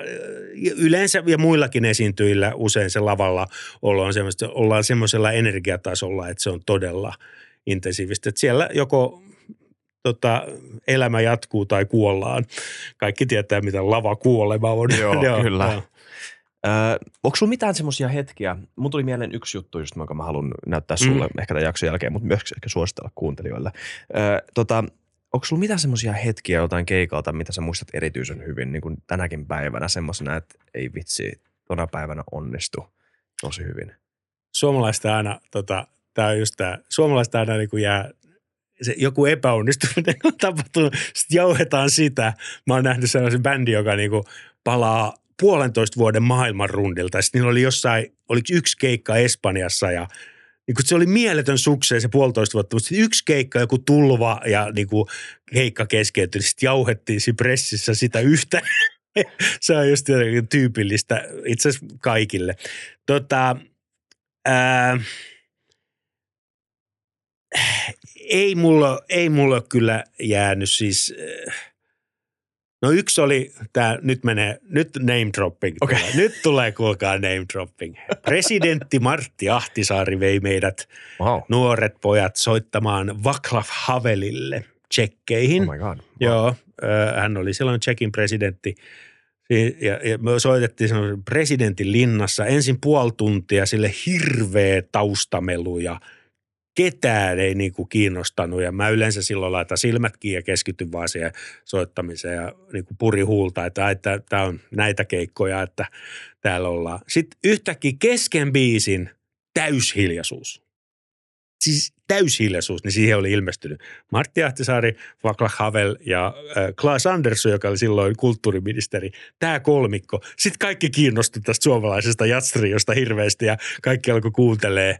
Ja sitten se ilta päättyi niin, että, tota, että ää, Klaas Andersson soitti mun kompin kanssa jatsia ja minä ja Martti Ahtisaari juotiin siinä tota, gin tonikkeja wow. milloin meidän äänimies Antti Murto tuli sanoa, että harvoin käy niin, että tota, että kulttuuriministeri esiintyy jatsbändin kanssa yleisössä vaan kaksi tyyppiä, nekin hölisee koko ajan. Koska siinä vaiheessa olimme jo hieman iloisissa tunnelmissa. Mutta jo, se, jäi, se jäi mieleen, kun siinä ei niinku tiennyt yhtään, mitä sillä keikalla tulee tapahtuu. Et, näin, mutta... Oliko Klaas, Martti tai Vaklav jatsin, jatsfaneja? Vaklav oli mieletön jatsfani, joo, joo. ja tota, ollut koko elämänsä ja, ja se ollut linnassakin siellä ja, ja, ja näin. Joo, se mä muistin, se veti röökiä siis koko ajan ja sitten se kuolikin keuhkosyöpään. Ensin siis poistettiin toinen keuhko ja näin. Et näillä asioilla voi olla yhteyksiä. ne merkinnät niissä askeissa. Kyllä. Hän eli hyvän elämän. Niin, kyllä. Mutta se, se jäi mieleen ja tota, ää, muuten – voin sanoa ihan suoraan, että nämä keikat sekoittuvat ee, mielessäni. En, en, en muista, en muista keikkoja mitenkään hirveän hyvin. Tuleviin keikkoihin niin kuin keskityn. Taas kysymys, johon on ehkä vaikea vastata. Jatsissa on aika uniikkia se, että kaikilla muusikoilla on ikään kuin se oma polkunsa siinä mm. läpi sen koko biisin, mutta kuitenkin Joo. siinä paketin pitää pysyä yhdessä. Miten nämä kaksi asiaa, jotka näin niin kuin ainakin sanallistettuna vaikuttaa ristiriitaisilta, miten ne voi toimia semmoisena yhtenä pakettina? Ne toimii, hir- siis toi on yksi iisempiä asioita. Oh joo. joo. joo. Toi on yksi iisempiä asioita. Se kappale käydään muutaman kerran lävi, lävitse ja, ja kyllä se pysyy sillä kasassa – Jatsissa helvetin vaikeaa on se, että tota noin, niin, kun nämä, nämä improvisoidut soolot on jo sieltä Charlie Parkerin ajoilta käynyt niin uskomattoman niin kuin monipuolisiksi ja taitaviksi, ää, niin, niin sun on niin kuin, sun täytyy opiskella tämä niin kuin jatsin historia. Tämmöisiä oli ne swing soolot, tämmöisiä oli ne bebop soolot, tämmöisiä oli ne mainstream, tämmöiset oli fuusioajan soolot. Ja ne täytyy niin kuin tsekata läpi. Ja sitten sun pitäisi jonain kauniina päivänä, milloin ei sada ja aurinko paistaa ja kevyt lounatuuli, niin sun pitäisi vielä niin kuulostaa persoonalliselta. Eli se sun sävellys ja se, se soolo, minkä sä laitat siihen, niin että se jonkinlainen synteesi sitä kaikesta upeasta kamasta, mikä on jo tehty, niin sitten pitäisi vielä olla, että, niin kuin, että hei, sä soundaat itseltäsi. Hmm. Se on ihan älyttömän vaikeaa – ja, ja, tota, ja mikä tahansa koulu, mihin sä meet, niin se, että siitä oppilaasta saadaan mahdollisimman persoonallinen, it doesn't even make the list. Et siis, mutta, mutta sitten kun joku haluaa ostaa levyn kaupasta tai mennä illalla kuuntelemaan musiikkia, niin sille kyllä kelpaa persoonallisuus. Mm. Eikä sille, että, niinku, tota, että me nyt kuuntele tätä, kun se kuulostaa ihan tolta toiselta. Mutta nämä on ne tosi niinku vaikeita. Se käy todella sama niin kuin yksinkertaisen popbiisin niin kuin pariin kolmeen sointuu, niin teepäs melodia, joka on tarttuva, helppo, mutta freesi. Niin ja sitten kukaan ei haasta sun oikeuteen. Kukaan ei haasta sun oikeuteen. niin nämä, nämä asiat on tosi, tosi vaikeita. Joo. Eli miten löytää niin kuin, oma äänensä. Tietenkin olisi niin kuin helppo joku saamelainen artisti jolla uudella instrumentilla, jollain niin kuin poron virtsarakko pillillä niin, ja vetää jotain, niin sit voi heti että this is new. Niin kukaan ei ole tehnyt, mutta että niin kuin piano, jats, sitten vielä tämä Eurooppa-aspekti, niin no, on siinä niin kuin, on se haastetta. Okei, nyt Iiro Rantala, mm. musasuosituksia. Tämä on asia, mikä mua ainakin kiinnostaa varmaan myös kuuntelijoita. Öö, hyvä tapa löytää kaikenlaisia helmiä. Mutta sille henkilökohtaisesti, mikä musiikki on sun tällä hetkellä lempimusiikkia ja mikä musiikki on ehkä niin kuin elämässä aikana muovannut sua eniten? Se on nyt vaihtunut kyllä tässä. Eli tota noin niin, ää, ää,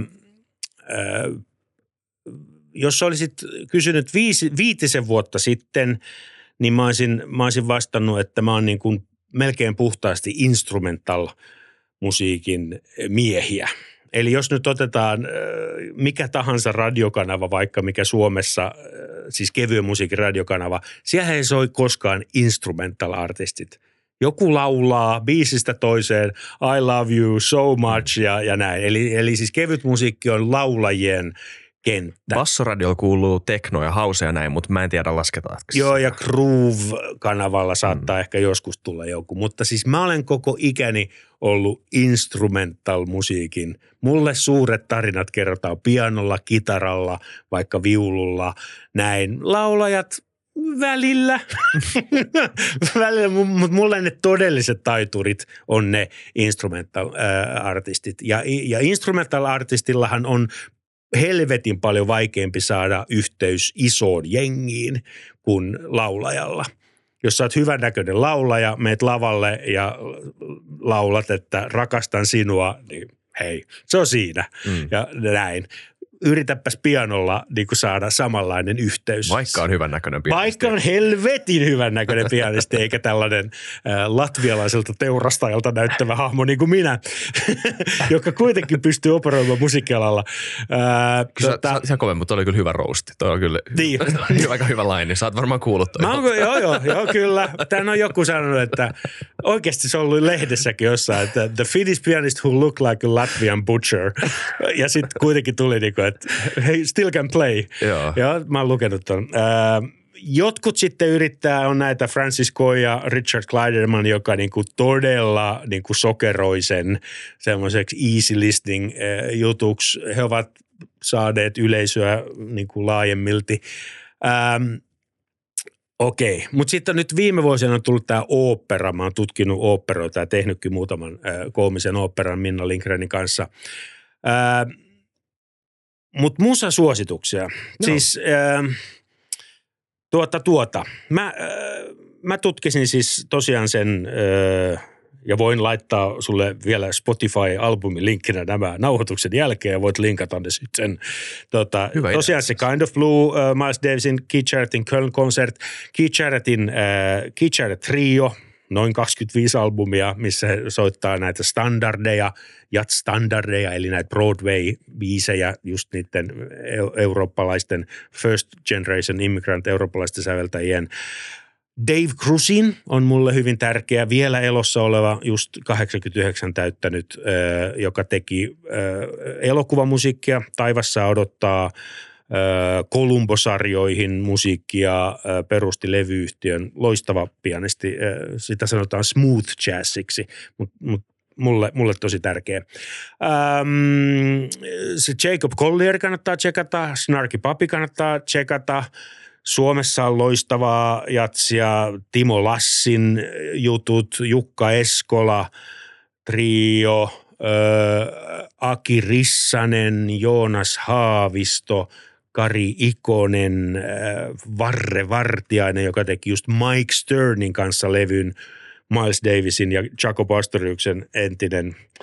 Ähm, Mutta vielä näitä tämmöisiä äh, virstanpylväsalbumeja, Chick Korea, äh, korona-aikana edesmennyt, äh, silloin semmoinen albumi kuin Friends, Chick Korea Friends. Sen mä laittaisin niin kuin soimaan. Se on hyvin, siihen pääsee niin kuin helposti sisään. Se- Se on semmoista niin kuin selkeätä, kirkasta mm. ilmaa. Ja Steve Gadd rummuissa, Joo. maailman paras rumpali. Eddie Gomez bassossa. Ää, ää, joo, Chick Corean Friends ja sitten jos siitä innostuu, niin sitten Chick Corea Three Quartets, semmoinen levy. Oh. Tässä ei nyt vielä yhtään laulajaa tosiaan ollut. Mistä tulee Billie Holiday, Ella Fitzgerald? Niin, kyllä Tykkäätkö niistä? Holiday ja Ella Fitzgerald kannattaa tsekata. Charlie Parker kannattaa tsekata. Hän jo 50-luvulla kuoli, mutta ihan hyvä, hyvälaatuisia äänityksiä. Ja tota, on niin paljon, on niin paljon. Ää, Mä, mä tykkään Dave Sanbornista. Dave Sanborn tekee myös tämmöistä niin kuin funk, äh, funkahtavaa jatsia, mistä Snarky Papi on saanut paljon vaikutteita. Et, äh, kyllä niitä on. Tykkäätkö tämmöisestä niin tosi, tosi melankol- Chet Baker-tyylisestä? Tykkään, joo. Joo. Chet Baker, aina kun, aina kun mainitaan Chet Baker, se oli aina huonossa kunnossa. Joo. Se oli, se, oli niinku, se oli aina joko just kuolemassa tai just kuollut. Mm, joo. Et niinku, se oli se, hänen tarinansa oli se, että se oli, sama Bud Powell oli semmoinen pianisti. Se oli niinku aina huono, kun mä oon niinku vähän kyllästynyt siihen, siihen tarinaan. Että niinku, että, Ymmärrän. niin, että Mäkin luin, mä luin, Come on, Chet. Niinku, Joo, tämä Niin. niin. siis Nicky Sixin Heroin Diaries, tämä Mötley Crue basisti, Niin. niin, niin tota, sekin oli se kirja, jonka mä luin, se, kap- se oli tosi hienosti niin kuin graafinen suunnittelu ja Joo. niin kuin, tälleen niin kuin photoshopattuja heroiniruiskeita niin kuin jokaisessa Niin. sivussa ja veriläiskiä. Silleen, niin kuin tosi hieno markkinointi. Mä ajattelin, että tämä on helvetin masentava kirja. Niin, Et niin kuin niin. Nicky, miksi tämä, tämä on hyvä elämä. Niin. Ja hän teki Niin. paskaa musaa kanssa silloin. Niin, ja Eli- vielä tappo sen, laula, sen ton- Räslen. Niin, Niin, Joo, ras, niin Harry Niin. Perkele. Perkeleen Motley Crue. niin, Mm. niin. Joo, joo se, se tarina on erilainen yleensä popissa. Siis tota, popissa ja rockissa. Siellä usein ei ole ehkä niin paljon oivallusta siinä itse musiikissa, niin se tarina, se artistin tarina pitää löytää jostain muualta. Ja Mm. sehän löytyy, koska siellä on ammattilaisia etsimässä sitä. Et, tota, joo. Mistä popista sä tykkäät? Ää, mä tykkään suunnattomasti Paul Simonista, ää, James Taylorista, ää, Peter Gabrielista, ihan älyttömän paljon Stingistä, Ten Summoner's Tales tai Mercury Falling albumi asti viimeiseen 25 vuoteen. Sieltä ei ole musta tullut oikein mitään uutta ideaa Stingiltä, mutta tämä ei ollut moite, tämä oli toteamus, Ää, tota, joka taas todistaa sen, että nää, se ehtyy, se monilla ehtyy Joo. niin kuin, että hyvin harva on tehnyt 64-vuotiaana ne kovimmat juttunsa. Eli kyllä ne, niin kuin, kyllä ne siinä 2-30 kohdalla tulee ne kovimmat jutut melkein kaikilta. Ja sitten alkaa toistamaan ja muuttuu karakteriksi itsestään. Mutta joo, ähm, tykkään äh, muun muassa noista. Mun on hirveän vaikea löytää tämän päivän popista semmoista, että mä en ihan, ihan semmoisia yksittäisiä hittejä. Justin Bieberillä on se yksi todella hyvä. Ed Sheeranilla on monta hyvää biisiä, mutta se, Mun kiinnostaa, mikä Bieberin biisi sun mielestä on hyvä. se mikä muistatko? alkaa sillä, se mikä alkaa sillä kellon, kellon Se on- tikityksellä. Onko se uusi vai vanha biisi? Tum, tum, tim, tum, tum, tum. Siinä on helvetin makea basso, äh, bassoriffi. What do you mean? Ähm, ja sitten se, minkä se on tehnyt Ed Sheeranin kanssa, se, se, niillä on yksi duo-biisi. Ne on musta tolle. Okay. mikä, don't, ei don't give up, vaan, no joo, Okei, okay, ehkä me keksitään se. ehkä me keksitään se, joo. Mitä mieltä sä tästä tota, yksi, mikä on mun mielestä ollut modernin popmusiikin hienoimpia juttuja viime aikoina, tämä Silk Sonic. Mä en tiedä Et oo Silksonicista mitään. Uh, mun pitää lähteä sulle. Okei, okay. mikä se, mikä Siinä se on? Ö, tota, Bruno Mars ja, ja Anderson Park, kaksi tämmöistä tota, Okei, Bruno Marsin mä tiedän oikein hyvin. Joo. Joo. Ja ne tekee tämmöistä vanhaa niin kuin funkahtavaa ja soul, funkia ja soulia. Tosi semmoista niin kuin siitä inspiroitunutta, öö, mä en tiedä miksi sitä niin kuin kategorisoisi, mutta niin kuin tosi niin kuin soul ja funk inspiroitunutta musiikkia. Okei, toi täytyy tsekata. Tosi, siis Bruno Mars on aivan älyttömän hyvä laulamaan, öö, Andrew Spark kans hyvä laulamaan. Ja Kyllä. ne biisit on tosi niin kuin, tosi tosi ikonisia. Musta tuntuu, että tämä niiden eka levy, jonka nyt julkaisi 2020 ehkä, niin se jää kyllä jollain tavalla historiaa. Mä toivon, että ne tekee uuden. Niin. Joo, Joo. siis Bruno Marsin se, mi- missä on tota Jump in Cadillac on siis siinä, dun, dun, da, da, da. Se, ja se video, se on musta ihan niin kuin parasta, mitä, mitä on tehty viime vuosina. Mä en nyt en muista senkään biisin nimeä. Michael Jacksonissa musta niin kuin, That's what I like on se. Uh, that's what I like, joo. joo, kyllä. Hei, kyllä se täytyy se Justin Bieberin. Eti nyt sieltä, laita Justin Bieber ja tota, niin kuin suurimmat hitit. Katsotaan. Vai niin kuin, kyllä täytyy, ei, ei voi jättää tämmöistä cliffhangeria. Katsotaan, mitä mä oon sanonut. Peaches mun mielestä oli hyvä. Siinä on toi Daniel Caesar. Uh, Hirveästi tulee viestejä. hetkinen, katsotaan. Mikäköhän se voi olla? Purpose-levy? Ei, se on liian aika, et se varmaan sieltä tykkää mistään. Sorry on yksi ehkä kuuluisa biisi siitä levystä, mutta mä epäilen, että se on se. Mä veikkaan, että se on vähän uudempaa Bieberia. Se on kyllä, siinä on artisti, joka on kasvanut öö, Kyllä. vuosien varrella oikeasti niin kuin arvostettavaksi. Sillä on aivan tosi hyvä, siis aivan erittäin hyvä tota, Tracy Chapman coveri. Semmoinen niin kuin lyhyt puolentoista minuutin niin kuin fast car Niin. cover, joku BBCn kuvaama juttu YouTubessa, jos haluat mennä katsomaan. Se on tosi hieno versio. Okei. Myös legendaarista biisistä. No, Ei se ole Baby, mutta se on niin kuin joku 2016-2017. Okei. Okay. Ja se alkaa siis niin kuin oikeasti kellon tikityksellä. Nyt kaikki, kaikki, ku, kaikki kuulijat, ne on siellä niin kuin, ää! Ne tietää se jo. Nyt pitää mennä YouTubeen. Boomerit tiedät. Niin. Jep. Um, Okei. Okay. Se on joku kolmen sanan tota, Justin Bieber. Tässä samalla etsiä jotain. Kyllä maailmassa tehdään. Sitten toinen, missä sä ehkä saattaisi tykkää, Leon Bridges. Okei. Okay. Tämmönen, äh, tekee myös R&Btä, mutta tosi soul. What do, what do you mean? Se oli se, minkä Tuumas What do- tiesi. Hyvä Tuumas! tiesi. What do you mean? Niin se alkaa vielä sillä lainilla. Joo, no kyllä, niin. kyllä, kyllä. Just. No niin. Wow. Hienoa. Ja tämä ja tää koko kierros piti käydä. Joo, Jep, ja joo, Tuumas joo. sen vaan sanoi, ja Niin, kukaan niin. ei. Ai, Mä, sorry, mä en kuullut. Ja no mä, kuulin, mä itse asiassa jopa lauloin, mutta mä silleen, mä What oon do you mean? Dun, din, dun, dun, dun. Se, nimenomaan se bassoriffi on ihan nerokas. Joo. Joo. Kato, mulle ne äänekkäät rumpalit on kolannut sitä ride Mä en kuullut sua. Oikein korvaa jo niinku, niin lähtenyt. Hauskaa. Mutta okei, kiitos Joo. noista tota, ö, musa suosituksista. Noahan voisi linkata tämän jakson kanssa. Siis Kyllä, noita, joo. Kyllä. tosi hyvä. Mielelläni aina. Ja Sergei Prokofiev, toinen viulukonsertto, hidas osa, kuunnelkaa alusta, ekat kaksi minuuttia. Jos ei kolahda, ei se mitään.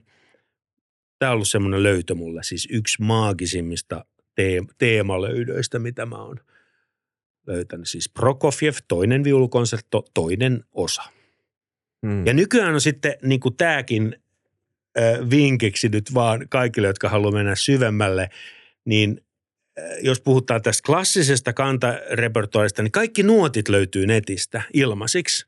On semmoinen kuin Petrucci Music Library, jossa laitat sinne vaikka äh, Petrucci Music Library Prokofiev Vi- Violin Concerto number two, ja sitten muutaman klikkauksen jälkeen se koko partituuri ilmestyy siihen.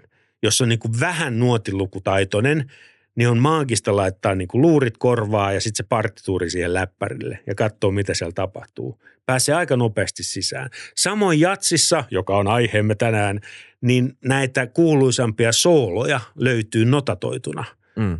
Että, että jos dikkaa jostain vaikka Chick Corean soolosta, vaikka siltä Friends-albumilta se Samba Song, jos on ihan maaginen pianosoolo, googlailemalla Chick Corea, Samba Song, Solo Transcription, se löytyy.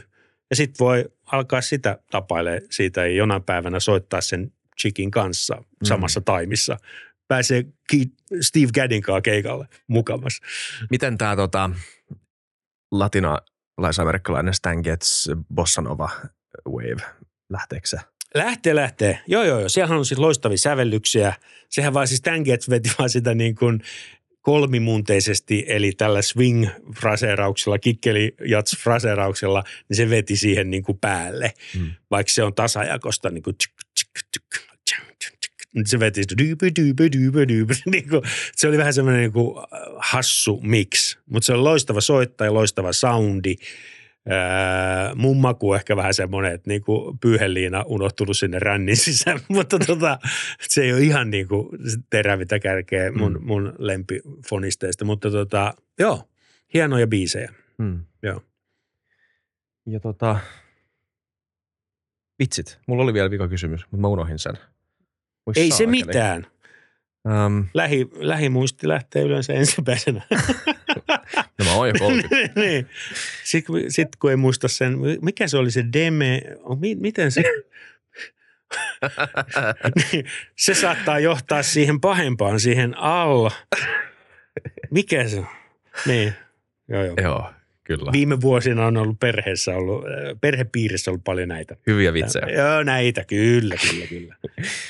Hei, mun pitää, olisi kiva käydä katsoa sua joskus. Tota, onko sulla keikkoja tulessa vi- lähiaikoina Helsingissä tai Suomessa tai maailmalla? Uh, kyllä. Joo, siis äh, jos liikutte Saksan, Itävalta, Sveitsin seudulla, siellä olen koko ajan, mutta tota noin niin, ähm, ähm, joo, tuon uuden trioni, jonka nimi on Hell Trio yhdellä L, niin sen tuon äh, näihin molempiin G-Live-läppeihin alkuvuodesta 2024, muistaakseni maaliskuussa. Sitä ennen meillä on semmoinen kuin Studin Stuff-niminen orkesteri, joka soittaa tätä Steve Gadd, Richard T. äh, tyyliä. Äh, Soitamme G-Live-läpissä myös tämän vuoden puolella joulukuussa. Ja, ja tota, mutta siis suurin osa mun keikoista on, on siellä Saksa, Itävalta, Sveitsi. Se on semmoinen sadan miljoonan ihmisen alue, niin siellä riittää jatsfanejakin, niin kuin, että yksi suomalainen pianisti voi siellä kierrä. Siellä mä, siellä mä käyn niin kuin kerran kuussa tekee semmoisen rundin. Okei. Okay. Joo, mutta kyllä, kyllä soitan Suomessa aina silloin. iirorantala.fi, sieltä näkyy kaikki mun keikat, josta tulikin mieleen, että täytyy päivittää se nyt. Päivitä. Mä Koska en mä oon käynyt välillä katsoa ja siellä ei Joo, nyt kaikkea. siellä ei ole tämän vuoden. Mä oon itse asiassa odottanut näitä viimeisiä Joo. Siirtoja. Niin joo, nyt mä lupaan päivittää sen. Hyvä. Ja algoritmi podista saa paljon tietoa myös musiikista. Joo. Loistavaa. Mega kuul- kuuntele algoritmia. Joo. Öö, muistin sen viikon kysymyksen. Mä kysyn Noniin. vielä tähän loppuun. Räppi. Onko se ikinä lähtenyt sulle? ei, räppi ei lähde multa. Räppi ei lähde multa. Ei. Ei. Ei se ei, se ei jotenkuten. Ei se ei, joo, joo, Mm. ei. Ei Ei, ei kaikki ei, kaikki ei lähde. Ei ole pakko. Räppi, sitten Havajilla, Havajin se ukulele musiikki ei lähde yhtään. Ja sitten se on niin kuin tuplabasari heavy, siis semmoinen kuin Death metal. missä on vaan semmoista niin kuin konetuliase niin kuin juttu. Se ei myöskään lähde. Okay. Mutta monenlainen niin kuin raskas rock lähtee, mutta semmoinen ihan niin kuin, semmoinen niin kuin sarja tuli, ja mi- mihin vie joku niin kuin! Not my cup of tea. Joo, mä ymmärrän. Joo, Joo. Mä, siis, m- mä suosittelen sinulle kaksi, kahta juttua. Tribe, Okei. Tribe Called Quest, Joo. ää, tota, jats-inspiroitunut rap ää, tota, ryhmä, joskus siis, niin kuin, tää on tämmöinen old school ryhmä. Sitten on 90-luvulta mun lemppari räppilevy edelleen, tai yksi niistä ainakin, Naasin Ilmarik, niin siinä on tämmöinen biisi kuin Life's a Bitch, jossa Okei. on tota, Olu Dara, joka oli siis jats-trumpetisti, tämän Naasin isä. Ja siinä on, okay. siinä on hauska instrumentaali. Että jos, jos sä pääset sen rapin yli, niin siinä on lopussa hyvä soolo. Niin Loistavaa. Joo, joo, joo. joo ja eikä mä inhoa, en- enkä mä inhoa räppiä. Mä en vaan oo niinku, tää on just tää niinku tota, moni ammattikriitikko tekee mm. tämän, että jos ei tykkää jostain, niin se on huonoa. Niinpä, jep, miksi ihmisillä on tämmöinen? Joo, joo mä, mä en, se, joo. mutta tota, mä en ole päässyt siihen sisälle. En ihan siihen alkuperäiseenkään, enkä tähän, jota suomiräpiksi kutsutaan, niin, niin tota, Joo. otan selvää, ja kun on ensimmäinen vapaa hetki. Kiitos Iiro. Kiitos paljon Iiro Rantala vierailusta. Ja Kiitos, oli iso ilo. kunnia päästä juttelemaan sulle. Ja Kiitos. kaikkea hyvää. Joo. Tota, muistakaa kaikki kuunnella äh, algoritmia, muistakaa mennä iirorantala.fi katsomaan jatskeikkoja ja muut- muistakaa ylipäätään kuunnella jatsia. Mm. Ja aloittakaa se, jos te ette ole ennen kuunnellut jatsia.